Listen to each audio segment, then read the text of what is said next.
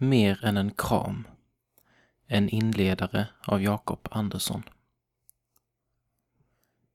Även om jag vet om att jag är älskad så får en kram mig att på något sätt inse det ännu mer.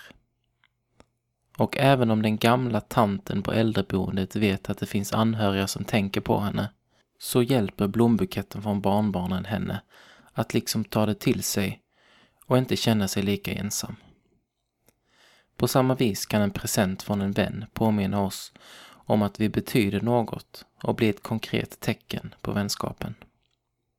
Kramen, blombuketten och presenten hjälper oss att förstå och inse och stanna upp inför det vi redan vet. Det verkar som att det fysiska, det vi kan se, höra, röra vid och känna på, påverkar oss mycket mer än bara ord och kunskap. Även om vi vet hur förfärligt det är med krig och naturkatastrofer, så är det ofta först när vi ser bilder och filmer eller hör ögonvittnen berätta som det drabbar oss.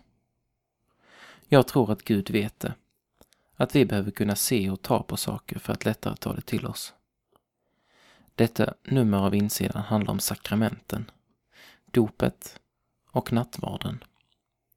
Sakramenten är synliga grejer som Gud ger oss något osynligt genom. Det är alltså inte bara något fysiskt som får oss att fatta eller påminnas om något osynligt, som en symbol eller ett tecken. Nej, det är ännu bättre.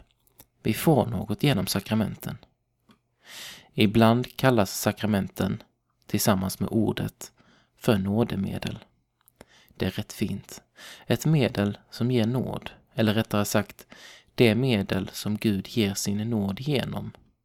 På samma sätt som vi får liv genom livsmedel och hjälp genom hjälpmedel och läkedom genom läkemedel.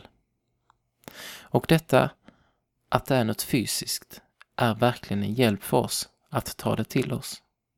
När du går ifrån en gudstjänst med bröd och vin i magen så kan du veta att du har fått ta del av Jesus och det han har gjort.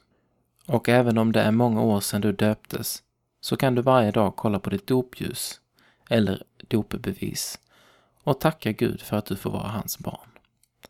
Det är ännu bättre än en kram. Bön. Tack gode Gud för de gåvor som du ger oss i sakramenten. Tack för att du ger därför att du är så god och att det är helt oberoende av mig. Jag kan bara ta emot. Amen.